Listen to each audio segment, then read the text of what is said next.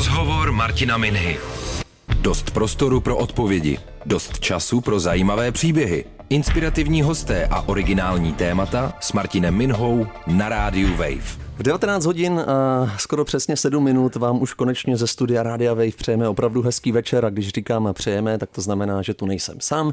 Mým dnešním hostem je zakladatel crowdfundingové internetové platformy Donio.cz David Procházka. Ahoj Davide, vítej na Waveu. Ahoj Martine, díky za pozvání.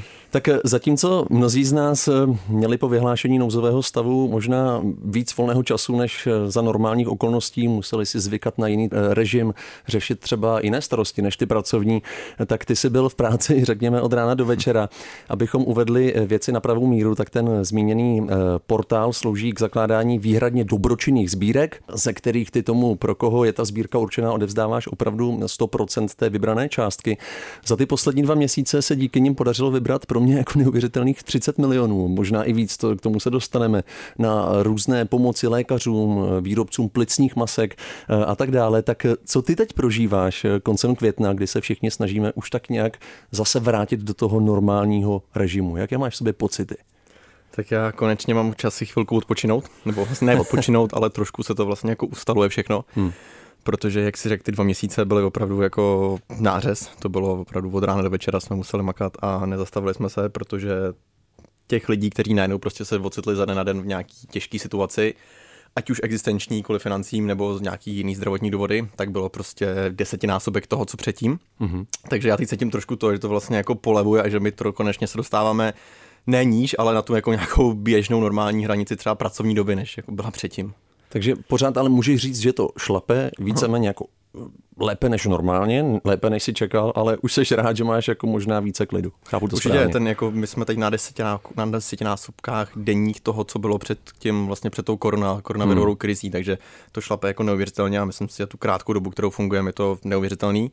A já jsem takový hodně, že jako pracuji rád, takže mě to zase není tak, že bych si úplně jako oddychnul, jako že konečně mám trošku časy na sebe, ale zase si uvědomuji nějakou jako balanci mezi osobníma pracovním životem, takže tam se to vyrovnalo. Tak bez pochyby tvá práce má opravdu smysl, není to kliše ve tvém případě. Ty si ten portál zakládal teprve eh, koncem loňského roku, tuším v říjnu.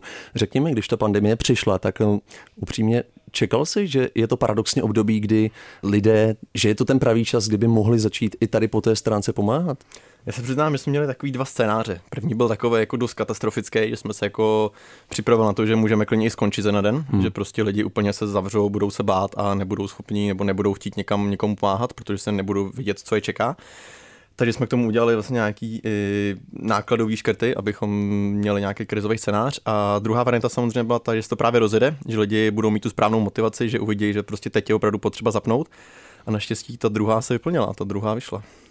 Já doufám, že se nebudeš zlobit, když řeknu, že ti je 25 let, říkám 26 to správně? Už. 26 už, tak všechno nejlepší, jestli jsi měl teď nějak narození, nemám špatné informace. Ale ty jsi už při škole podnikal v květinovém biznesu a následně si spolu zakládal nějaký nadační fond. Tak poháněla tě odekživa taková ta touha jako být uh, samostatný? Asi jo, já vlastně kdykoliv se mě na střední někdo ptal, co vlastně chci dělat, tak já se přiznám, že jsem nevěděl, ale vždycky jsem věděl, že chci dělat něco jako svýho, že chci prostě něco budovat, že chci zanechat nějaký odkaz, něco zajímavého. Hmm. A to se představilo v tom, že jsem vlastně ještě ve čtvrtáku začal eh, rozvážet ty květiny, což z začátku bylo opravdu jako one man show, že jsem si to sám vázal, sám jsem ty kytky čistil. Wow. A ještě jsem vlastně neměl 18, že jsem neměl ani auto, tak jsem mu táta musel ve 4 ráno jezdit jako na burzu pro květiny, abych je koupil, pak je ve sklepě uvázal a pak je nějakým možným prostředkem, kolikrát autobusem dovez tam, kam bylo potřeba. To byl takový úplně začátek. Promiň, a... kde jsi našel vztah ke kytkám, prosím tebe? to bylo úplně, já jsem tomu dostal projekt Slepek houslí. Já jsem se jednou bavil s nějakým pánem, který to sem dováží z Holandska ve velkým a zajímal jsem se prostě, jaký tam je rozdíl mezi nákupní a prodejní cenou. A on konkrétně zmiňoval růže, kde ta nákupní cena se pohybuje třeba jako 5-6 korun. Jo. A pak vidíš v supermarketu, že ji prodávají za 100, za 109, tak jsem se jako řekl, když ji dám za 60, tak furt to je jako dobrý biznis. A ještě když to udělám k tomu jako online a rozvoz, který tady tenkrát moc nebyl, tak by to mohlo být zajímavý. No a ono to nějak tak vyšlo. Takže si v tom viděl čistě ten biznisový potenciál, nebylo to jako nějaká tvá celoživotní vášeň, že ne, ne, chtěl vždycky pracovat jsem jako s, s a i vlastně to byl důvod, proč jsem s tím pak nějak tak skončil, protože mě ta vlastně ten obor úplně mě nějak jako nezasáhnul a nevtáhnul mě do toho. A ta dobročinnost přišla jak? Protože já jsem četl poměrně hezký příběh eh, o tom, jak si navštívil lékárnu. Můžeš jo, to tedy jo, říct? Bylo to, bylo to v lékárně, bylo mi asi 16 a šel jsem si koupit nějakou zubní pastu, nějakou dražší, asi 300-400 korun. A před mnou stála paní s malou dcerou a ta, ta dcera jako evidentně byla nemocná, měla takový těžký kašel. Ta paní dala vlastně recept, který měla od lékaře, že chce koupit léky a ta lékárnici řekla, já vám, ale potřebujete ještě 90 korun doplatit. On říká, já u sebe nemám peníze.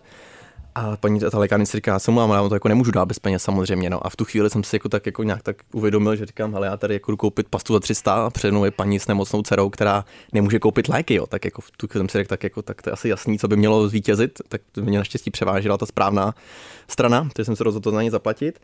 A vlastně ten pocit, který se pak jako dostavil v ten den a pak i v den následující, byl tak jako skvělý, že jsem si řekl, že ho prostě chci prožívat co nejvíc častěji a že chci i dalším lidem dát možnost tenhle pocit prožívat.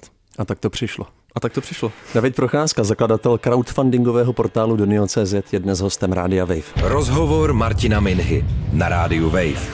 Na rádiu Wave si dnes povídám s Davidem Procházkou, zakladatelem crowdfundingového portálu Donio.cz, crowdfundingového. Davide, mimochodem máš pro to nějaký český výraz? Jako veřejná sbírka nebo?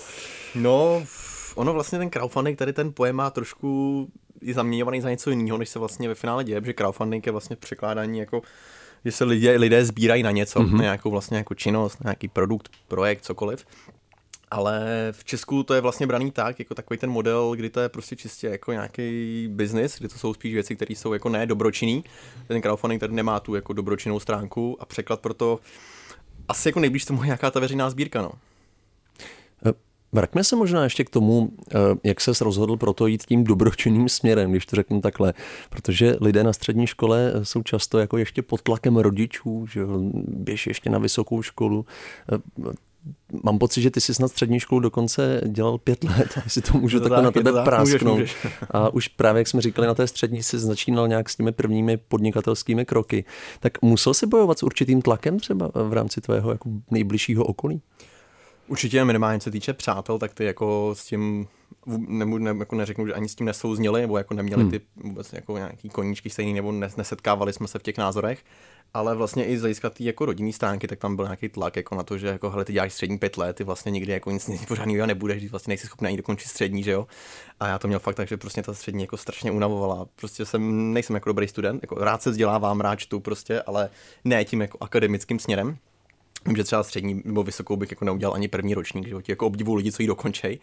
Ale takže tam nějaký tlak byl, samozřejmě jako té rodinné stránky, tak mě tlačil, ať prostě, ať se hlavně dokončí ta škola a pak mm-hmm. se jako něco stane ale že by tam bylo něco jako nějaká víra v to, že jsem vlastně začal dělat ty kitky, nebo že něco sám vlastně jako rozjedu, tak tam úplně podporovali mě v tom, což bylo skvělý a bez jako třeba táty bych to jako nedokázal, ale nemyslím si, že to bylo tak, že úplně jako věřil, že se vlastně to povede všechno. No. Čili to bylo o nějakém jako zapálení spíš, hmm. vůli a takový Už to bylo jako, jako tvrdohlavosti? Jo, 100%. Já si myslím, že ten drive u těch mladých lidí je strašně důležitý, hmm. že vlastně když jsi mladý, tak nemáš jako zkušenosti, nemáš vlastně nějaký ani extra vzdělání v těch, v těch věcech, které si právě získáváš tím, těma zkušenostma ale právě máš takový ten drive, ten takovou tu mm-hmm. mladickou jako naivitu až kolikrát, že do těch věcí jdeš po hlavě a nekoukáš jako kolem sebe, co se může, nemůže přihodit a stát.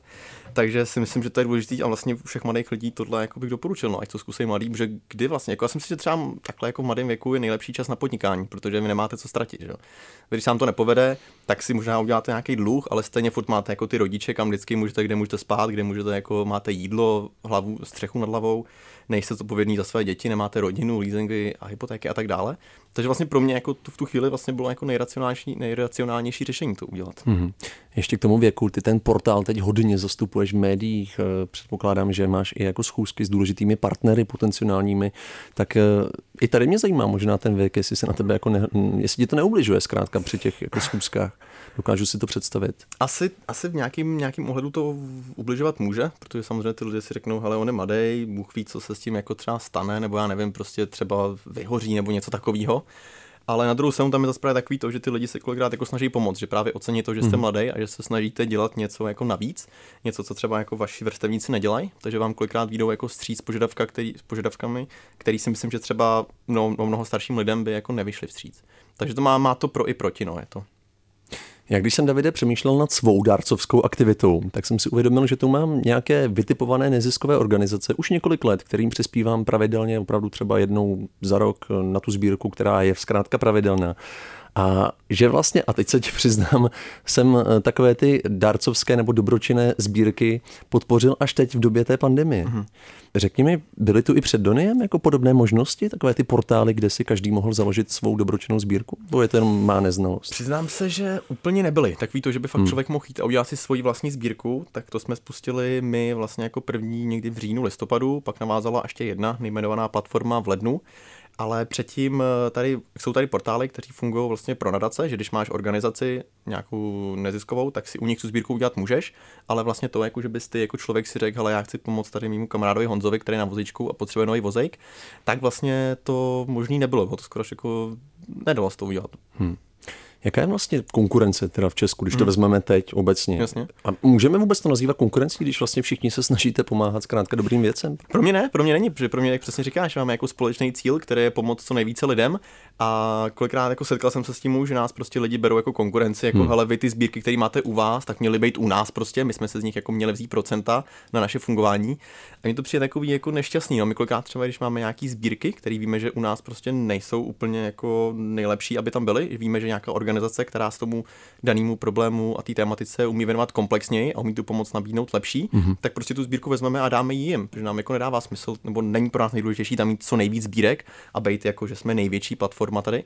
Takže já bych určitě tam jako konkurenci nehledal a vůbec ji tak nenazývám. Hmm. A ve finále to, co děláme my, tak tady vlastně dělá ještě jeden podobný subjekt, mm-hmm. ale jinak eh, je to takový různorodý. No. My už jsme to zmiňovali, pojďme to říct znovu, že ty vybrané peníze dáváte opravdu celé a vás živí, jestli jsem to pochopil správně, určitá, nebo řekněme dýška, Aha. která já jako ten, který přispívá na nějakou sbírku, můžu zadat. Uh-huh.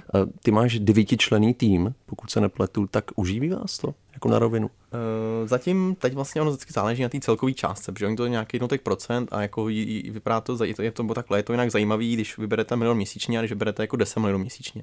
Takže tím, že teď v době té koronové krize opravdu ta solidarita byla obrovská a těch peněz se bral hodně, tak eh, v takové chvíli nám to stačí, abychom byli soběstační. Samozřejmě, mm-hmm. pokud to pak nějak se ochladí celý vlastně ten dárcovský trh, tak eh, pak je otázka, jestli nám to bude stačit, ale zatím musím říct, že ten model jako je až nečekaně, nečekaně zajímavý a je pozitivní, že opravdu ty lidi jsou schopní odměnit tu práci, kterou ty děláš protože hodně tady takový vlastně jako nešvar, že si lidi řeknou, hele, neziskovka, ty byste měli dělat všechno zadarmo, vy vůbec jako nemáte brát peníze za to, že jo, jako proč vůbec za to něco chcete.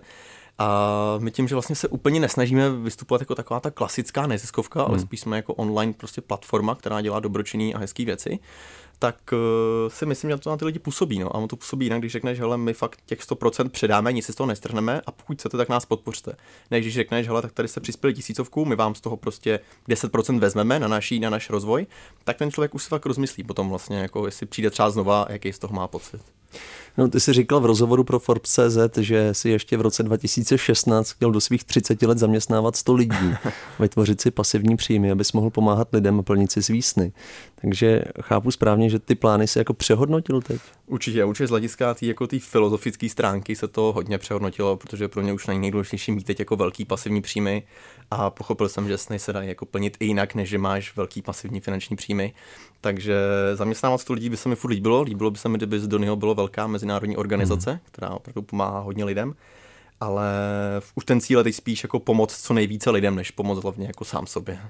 Mimo jiné o motivaci pomáhat si povídáme s Davidem Procházkou, zakladatelem crowdfundingového portálu Donio.cz. Teď si dáme písničku a pak probereme třeba to, jak moc lidé u nás na dobročinné sbírky vůbec slyší a jak na ně přispívají. Díky, že posloucháte Radio Wave. Rozhovor Martina Minhy na Radio Wave. Jsme pro každou dobrost, píše se na crowdfundingové platformě Donio, jejíž zakladatel David Procházka sedí naproti mě. On to má ostatně na tričku, jsem pro každou dobrost. Teď jsem si toho všiml. Já jsem taky jedno tričku dostal. Děkuji, Davide. My na Radio Wave jsme dnes od té dobrosti, že vám Davidův příběh v rámci rozhovoru Martina Minhy představujeme.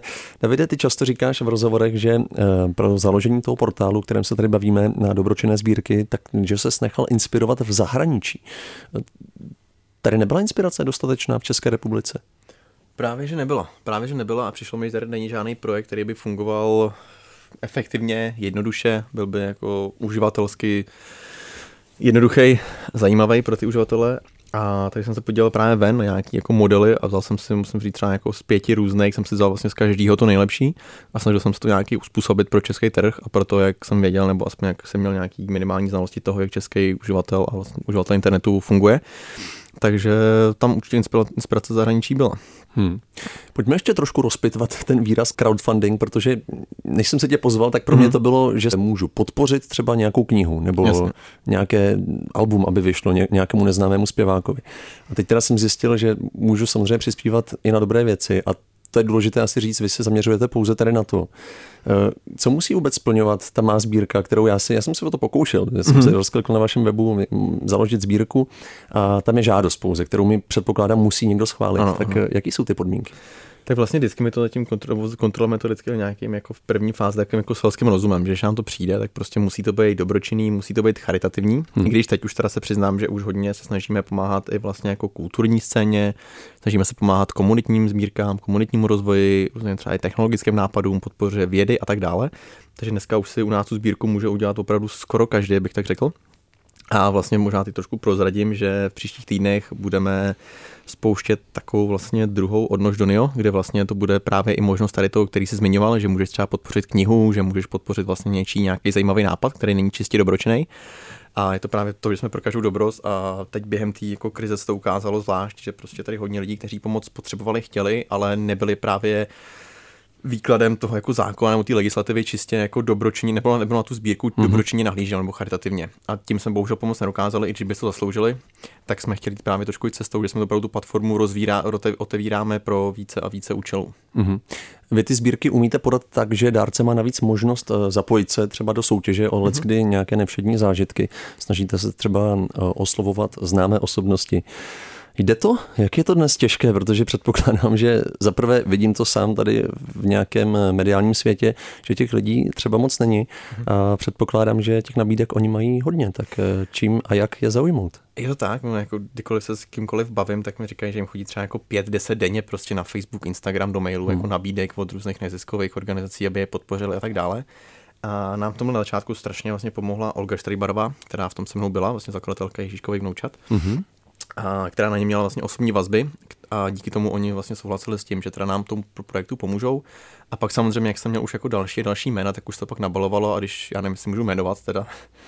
Uh, asi zkus jmenovat. ok, tak já nevím, jsem měl třeba jako Jiřího Macháčka a viděl prostě, že tam předtím byla Lucie Bílá, jeho kamarádka, tak řekl jako OK, já tomu já věřím, tak do toho taky jako půjdu. Mm-hmm. Takže teď už to vlastně je pro nás jednodušší a teď musím říct, že už sám sami jako i ty nějaký ty influenceri ozývají, že by rádi byli se stali patronem nějaké sbírky u nás.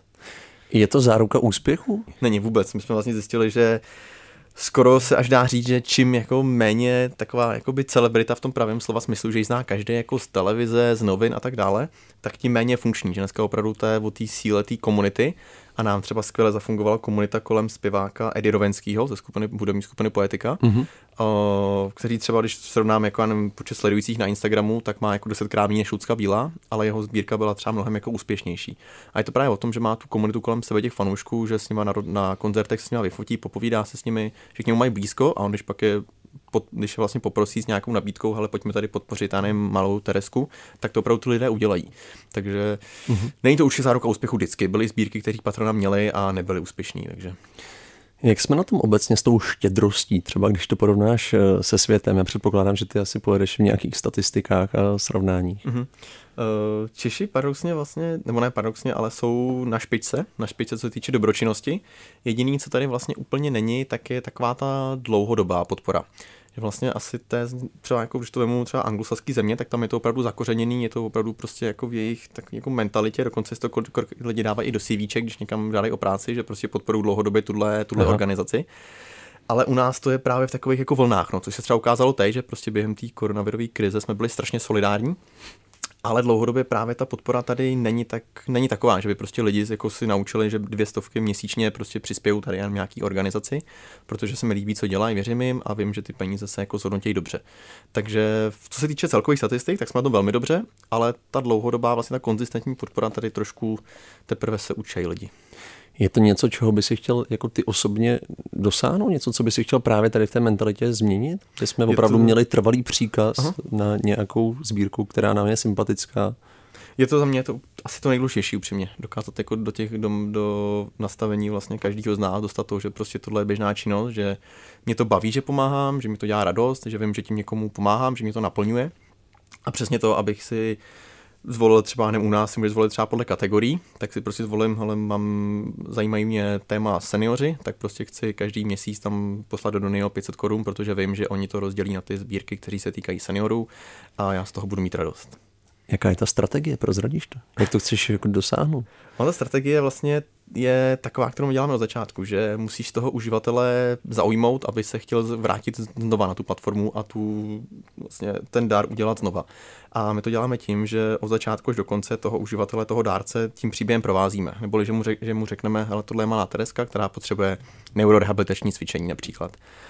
On přispěje, my mu pak po 14 napíšeme za to, že jste přispěl, díky, díky vašemu příspěvku se podařilo sbírku vybrat a za další měsíc mu napíšeme, podívejte se, Tereska už na, re, na, na neurorehabilitacích, pomáhají to, podívejte se, jak dělá pokroky a to všechno se podařilo i díky vám že my vlastně jako prodáváme takzvaně jako dobrý pocit. U nás si vlastně jako přispěješ, ale nic za to nedostaneš, kromě toho dobrého pocitu. A takže naší vlastně jako povinností nebo naším nějakým jako úkolem je tu dobro, ten dobrý pocit v tobě zbudit co nejvíc a co nejčastěji.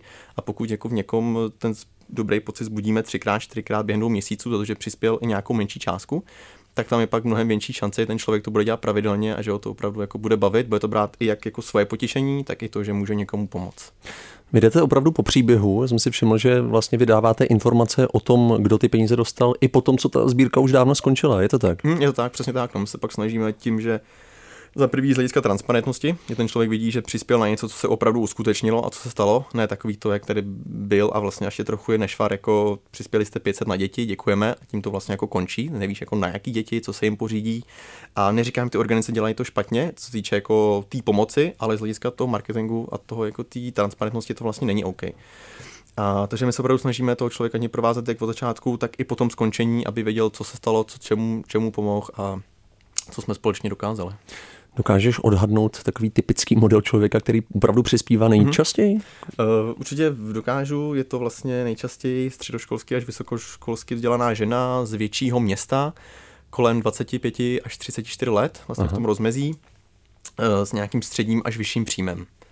Tohle je vlastně náš typický dárce, který u nás přispívá na Donio. Ještě mě zaujalo, že máte tematické měsíce, že se občas eh, orientujete na nějakou oblast, tak podle čeho vy to vybíráte? Je to zase vždycky podle nějakého vlastně jako našeho nejlepšího svědomí. No. To, to snažíme se vybírat nějaký témata, které třeba nejsou úplně tak jako komunikovaný veřejně, což třeba právě byly ty matky samoživitelky, což je takový jako problém sám o sobě. To je fakt jako svět, tam je matek samoživitelky tady nějakých 200 tisíc hmm. oficiálně v Česku. A každý o tom problému nějak tak ví a je tady mnoho organizací, které to dělají fakt jako skvěle tu pomoc a komplexně ale stále to vlastně jako ta pomoc není dostatečná, aby všem těm matkám samožitelkám se dostalo prostě, že aby její děti, já nevím, aby jim třeba mohli koupit ovoce, jo, protože třeba jako jedna čtvrtina matek nemůže koupit ovoce a zeleninu svým dětem, prostě, protože jim to ten rozpočet měsíční nestačí. A takže snažíme takové témata, které samozřejmě jsou trošku i kontroverzní, protože tady máš strašně moc lidí, kteří ti pak který ti pak napíšou, hele, tak ať jde radši makat prostě, jo, nebo jako proč já jim mám posílat peníze, prostě, jako já taky, já jsem taky jako dokázal s dítětem pracovat a mít tři práce, ale ono jako ne vždycky to prostě jako je možný. Čili setkáváš se i s těmi negativními reakcemi? Opravdu i třeba dokážu si představit, že právě vyberete nějakou skupinu a nějaká jiná naopak eh, s tím nebude souhlasit? Přiznám se, se, že jsem zaklepat, že těch negativních reakcí opravdu jako minimálně, jsou maximálně v řádech jako desítek za měsíc, což je jako opravdu pozitivní, čekal jsem, to můžou být i horší, ale samozřejmě se to děje. Děje se to často v nějakých třeba sbírek, kdy si založí někdo, kdo tu pomoc potřebuje a prostě má někoho ve svém okolí, kdo mu to nepřeje, tak to si pak třeba založí já nějaký jako podvodný profil na Facebooku a začne nám tam psát do diskuze, jakože úplně jako opak těch věcí, jakože máme třeba matku samožitelku, která potřebuje na vybavení a on tam začne psát, já vás viděl, když jste se stěhovali, prostě mm-hmm. plný jako nákladák věcí a skoro jste vám to jako padalo z toho nákladáku a až takhle, takže prostě bohužel se někdo najde vždycky, ale musím říct, že v té jako většině to je třeba jako 2% z toho celého. Mm z té odezvy. Rozhovor Martina Minhy na rádiu Wave. Na rádiu Wave v rozhovoru Martina Minhy dnes řešíme crowdfunding a obecně přispívání na dobročinné sbírky. Mým hostem je David Procházka, zakladatel portálu Donio.cz. Davide, skvělou reklamou podle mě na dárcovství obecně, takhle jsem to vnímal já, byla sbírka na výrobu plicních ventilátorů ze které se stala vůbec snad nejrychlejší crowdfundingová kampaň na částku 14 milionů korun, pokud se nepletu, klidně mě oprav. Trvalo to 19 hodin. Mm-hmm. Začaly se vám pak třeba ozývat jako i firmy, jedinci s tím, že právě chtějí přispět? Jako funguje ta řetězová reakce?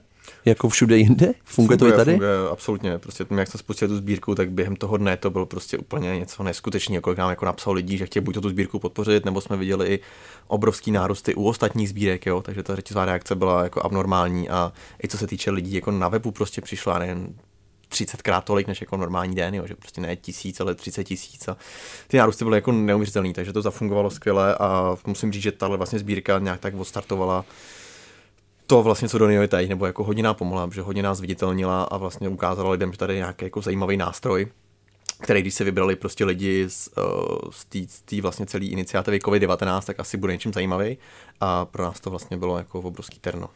Žiješ i ty těmi sbírkami a teď myslím, jestli se jako do toho zapojuješ, jestli si třeba rozvážel ty ventilátory, jestli vidíš i ty lidi, pro které ty sbírky jsou, jako žiješ tím opravdu Přiznám naplno? Takhle úplně, kolikrát bych rád, ale kolikrát už mi to prostě jako čas kapacita nedovoluje, aby Není jsme prostor. mohli někam jako na dvě, tři hodiny odjet. Vím, že třeba Lada jezdila, nebo byli jsme na energii lékařů, když vlastně se rozvážely balíčky, tak tam vlastně Lada od nás byla a odvážela, odvážela s nima do nemocnic. Jenom řeknu Lada Brunova, Přesně. která se v Doniu vlastně stará o marketing. Uh-huh. Mým hostem byla snad dva roky zpátky. Tak eh, ano, pro mě skočil jsem ti do řeči. je to, je to ona, je to Lada, která má přesně marketing, brand na starosti a je moc šikovná, takže tím zdravím. Zdravíme Ladu. Stává pochvalu. A takže snažíme se zapojovat, snažíme se i s těma sbírkama žít aspoň nějak tak jako virtuálně, že třeba kolikrát i my sami prostě přispějeme, sám tam jako lidi, sbírka líbí, tak tam jdeme a ty peníze tam přihodíme ze svého. A tady se s tím snažíme žít a je to, myslím, že to je důležité, aby jsme to vlastně k tomu měli nějaký vztah, protože pak to je vidět na té práci, kterou jako s tím odvádíme. Hmm. Která ta sbírka tě eh, obecně, nebo respektive osobně jako zaujala nejvíc v poslední době třeba, na kterou si přispěl hrdě? Aha, v poslední době asi to byla zrovna to, kterou jsme spustili včera na kavárnu Ad Astra, kde vlastně, kde vlastně který zaměstnávají lidi s různým postižením, ať už zdravotním nebo mentálním. A tam se bohužel taková věc, že někdo vykrad, hmm. což pro mě úplně jako nepochopitelný. Ale tu jsme spustili včera a vlastně dneska už tam nějakých 350 tisíc. Prostě lidi poslali na to, aby to kavárna mohla dál fungovat, nakoupit si znova to vybavení, dovybavit si to a měla nějaký vlastně prostor k tomu se znovu jako rozjet. Tak eh, to se mi hrozně líbilo, tam jsem taky sám přispíval a tahle sbírka mě v poslední době asi nějak tak nejvíc zaujala tak z takových těch jiných. A když jste začínali, tak měl si ty sám třeba nějakou, že jsi přišel s nápadem, hele, vím tady o tady tom problému, pojďme se na ně spojit. Já jsem vždycky nějak tak tíhnul, protože jsem z velké rodiny, já jsem z pěti dětí a jsem nejstarší, takže jsem vždycky nějak tak tíhnul jako hodně dětem, takže jsem měl hodně blízkou dětským domovům. I jsme vlastně s mým kamarádem Matějem Miseřem, který jsme měli ten před, předešlý nadační fond, ten společný cíl, hmm. tak jsme hodně právě dělali třeba výlety pro děti z dětských domovů, vzali jsme je třeba na dva dny jako z Ostravy do Prahy, kde jsme tady pro ně zařídili úplně jako skvělý program. Takže za mě osobně to na začátku byly právě ty dětské domovy, které mě vedly k tomu, že bych chtěl tu pomoc dělat víc komplexně, než vlastně se dělala, protože to bylo vždycky jako, bylo super do dětský domov jako na výlet do Prahy, ale byl to jeden dětský domov za jeden měsíc prostě. A jsem si řekl, jako já těch dětský domov chci pomoct třeba jako 50 za den, jo, nebo něco takového, dělat to jako ve větším. A z toho vlastně pak nějak tak jako zrodila celá ta myšlenka do Neo. Takže myslíš, že by to třeba jednou mohlo takhle jít? Že by si opravdu měl těch 100 zaměstnanců a fakt byste se o to starali? Jako, když teď si k tomu přičeknu, já vím, že to je půl roku, ale už jsme říkali, že paradoxně možná ta pandemie tě třeba ještě víc nakopla, když vidíš, že to jako jde. Tak eh, zůstáváš u toho svého snu, že by se chtěl fakt držet tady toho sektoru mm-hmm a chtěl by si mít tu, ty sbírky jako v daleko širším měřítku? Určitě chtěl, protože jsem tam našel asi takovou tu pověstnou vášeň, kterou asi potřebuješ, když tě něco baví. Hmm. Takže bych v tomhle sektoru hrozně rád zůstal. Eh, byl bych hrozně rád, kdybychom z Donio se dokázali dostat za hranice, kdybychom to opravdu udělali globální projekt, který pomáhá hlavně teda v Česku, protože pro mě zatím jako Česko je to nejdůležitější, ale určitě se nebrání tomu jít jako pomáhat i v jiných zemích, protože si myslím, že prostě pomáhat se má všem lidem, nejenom těm, kteří jsou Češi, Slováci, je to vlastně jako jedno. A takže samozřejmě pak s tím se i váže to, kolik lidí nad tím stráví, ale když prostě vidím, co jako je neuvěřitelný penzum a množství kvalitní práce jsme schopni jako odvést devíti, tak si vlastně říkám, jako, že ve 100 lidech by to jsme museli jako snad celý svět jako podporovat, jo, že to je úplně neuvěřitelné. Takže bylo by to fajn, kdybychom mm-hmm. se mhm. někam dostali takhle. Budu držet palce. Eh, dva týdny zpátky jsem si v rozhovoru povídal s kreativním producentem Jimem AD, eh, který říkal, že pomáhat penězi je jen zkratka pro něj. Že pro něj jako poslat někam jen peníze není podstata pomoci. Že je to fajn, že to mm-hmm. respektuje, ale že zkrátka si myslí, že bychom jako lidstvo nebo jako jednotlivci měli dělat ještě víc. Tak jak je tvůj názor na to? Souhlasím naprosto. Já si myslím, že bychom každý v nás měli najít takovou tu pravou lidskost, která vlastně tkví v tom, jako že si pomáháme navzájem, že nikdy jako neodmítneme žádný volání o pomoc, že když můžeme, tak tu pomocnou ruku podáme. Hodně lidí se to prostě naučí dělat automaticky, někomu to zbudí nějaká závažná životní situace, třeba umrtí v rodině, nebo v, blíz, v nějakém blízkém okolí. Někteří lidi se to bohužel naučí vůbec, ale samozřejmě já jsem jako poznal, že tady hodně lidí, kteří pomáhat chtějí, ale bohužel právě nemají tu kapacitu někam jako přijít a někomu pomoct prostě svým časem, ale chtějí pomáhat finančně. A pokud jako takový člověk je, tak si myslím, že může to být braný jako zkrátka, že to je jako jednodušší část nebo jednodušší varianta, než někam opravdu jít a tu pomocnou ruku přidat, ale pokud eh, my jsme schopni ty peníze pak dobře rozdistribuovat a naložit s nimi dobře, tak eh, za mě to je pomoc jako pomoc. Ozvali se třeba nějaký dobrovolníci, že se jim to natolik líbí, že by vám chtěli zkrátka jakýmkoliv způsobem pomoct? Nám se ozývá hodně lidí, kteří třeba úplně ne, nevědí, jak jako fungujeme a píšou nám, jako, že by se moc rádi nám pomohli, že se by se nám k tomu moc rádi přidali, jak to vlastně celý funguje, jestli se můžou zapojit. My v tuhle chvíli úplně nedokážeme s těma lidma pracovat nějak koncepčně, že nedokážeme jim prostě říct, jasně, tady v příští týden se koná prostě já nevím, úklid lesů, tak se můžete všichni zapojit. To uh-huh. zatím neděláme také do offlineu ale v ozývá z těch lidí hodně je vidět, že to prostě, že ty lidi tady jsou, že pomáhat chtějí, ale jenom prostě třeba kolikrát nevědí kde, nevědí jak, kdy, takže takže snad do budoucna budeme schopni tím lidem nějak nabídnout nějaké řešení. Ale ty to vidíš pozitivně, že tady víc takových Davidů Procházků, který, který by to měli mít jako, nebo kteří to mají zkrátka jako prioritu, pomáhat. Já si myslím, že jo, tady jako obrovský spousta lidí, kteří to třeba o tom vůbec nemluví, neukazují to nikde a v, v, on to má taky dvě roviny. Mě jako hodně lidí třeba říká, ale ty se na tom jako chceš zviditelnit, jo, proč to jako všude ukazuješ, proč jsi jako, já nevím, ty děláš rozhovory a tedy. A říkám, má to dvě roviny. Jedna věc na to může být pohlíženo, jako že si dělám nějaký PR, druhá věc je, že prostě cítím to, že to může někoho motivovat. Třeba jako moje vrstevníky, když uvidějí, ale to dělá David, což je vlastně tady můj kamarád jako z fotbalu, tak to vlastně můžu dělat asi taky, no, taky bych to třeba měl dělat, jo. Takže moje takový to, jako, že jim ukážu, ale jsem tady byl s dětským domovem někde, nebo my děláme tyhle sbírky, tak se spíš snažím jako motivovat a inspirovat ty okolí moje, vlastně ty moje vrstevníky a ty lidi kolem sebe, který mám. Takže myslím, že těch lidí tady je spousta, jenom prostě říkám, nejsou vidět a doufám, že časem budou a že nás bude ještě víc a víc. Hmm.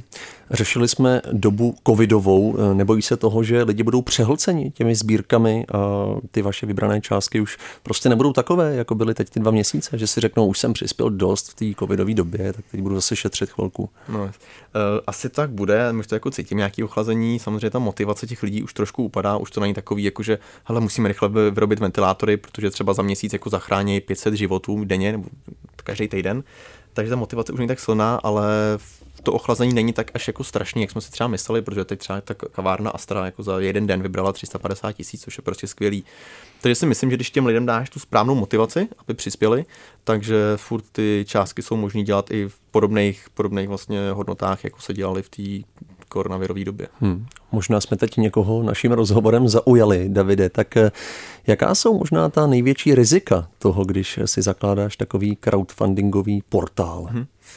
Asi riziko za mě největší to, že hodně lidí si myslí, jako, že založím si sbírku na Donio a dám tam hranici 200 tisíc a tím to končí prostě. A oni to vyberou nějak, nějak jako jejíma kanálama. A tak jako není, protože už jenom to, že tam těch sbírek teď máme nějakých 320, tak eh, není možný je všechny jako marketingově odkomunikovat. Takže je to vždycky na aktivitě vlastně toho zakladatele daného, aby on to šířil do své komunity, aby on prostě vypisoval svoje kamarády, svoje přátelé, rodinu, hele, mám tady tuhle sbírku, prosím, pojďme, pojďme se všichni složit. Takže to je takový asi největší zádrhel, že prostě ty lidi si myslí, že to se to udělá samo. Je to jako je samospásný, ale tak samozřejmě není. Takže je to vždycky o té aktivitě toho zakladatele té sbírky. Slova Davida Procházky, zakladatele crowdfundingového portálu Donio.cz, který byl dnešním hostem rozhovoru Martina Minhy na rádiu Wave. Davide, díky za tvůj čas a ostatně i za tvou práci. Děkuji moc. Já díky za pozvání, Martina. Vám děkuji za poslech a připomínám, že všechny rozhovory, které jsme pro vás natočili, třeba i právě v době nouzového stavu, si můžete poslechnout kdykoliv na Spotify nebo v jiných podcastových aplikacích, taky na wave.cz lomeno rozhovor. A taky připomínám aktuální soutěž podcast roku. Na webu podcastroku.cz můžete hlasovat v kategorii veřejnoprávní podcasty i pro ty z dílny Rádia Wave. Osobně bych doporučoval třeba osobák. Mějte se dobře. Rozhovor Martina Minhy. Dost prostoru pro odpovědi. Dost času pro zajímavé příběhy. Rozhovor Martina Minhy. Poslouchejte velké rozhovory se zajímavými hosty kdykoliv a kdekoliv. I offline. Přihlaste se k odběru podcastu na wave.cz lomeno podcasty.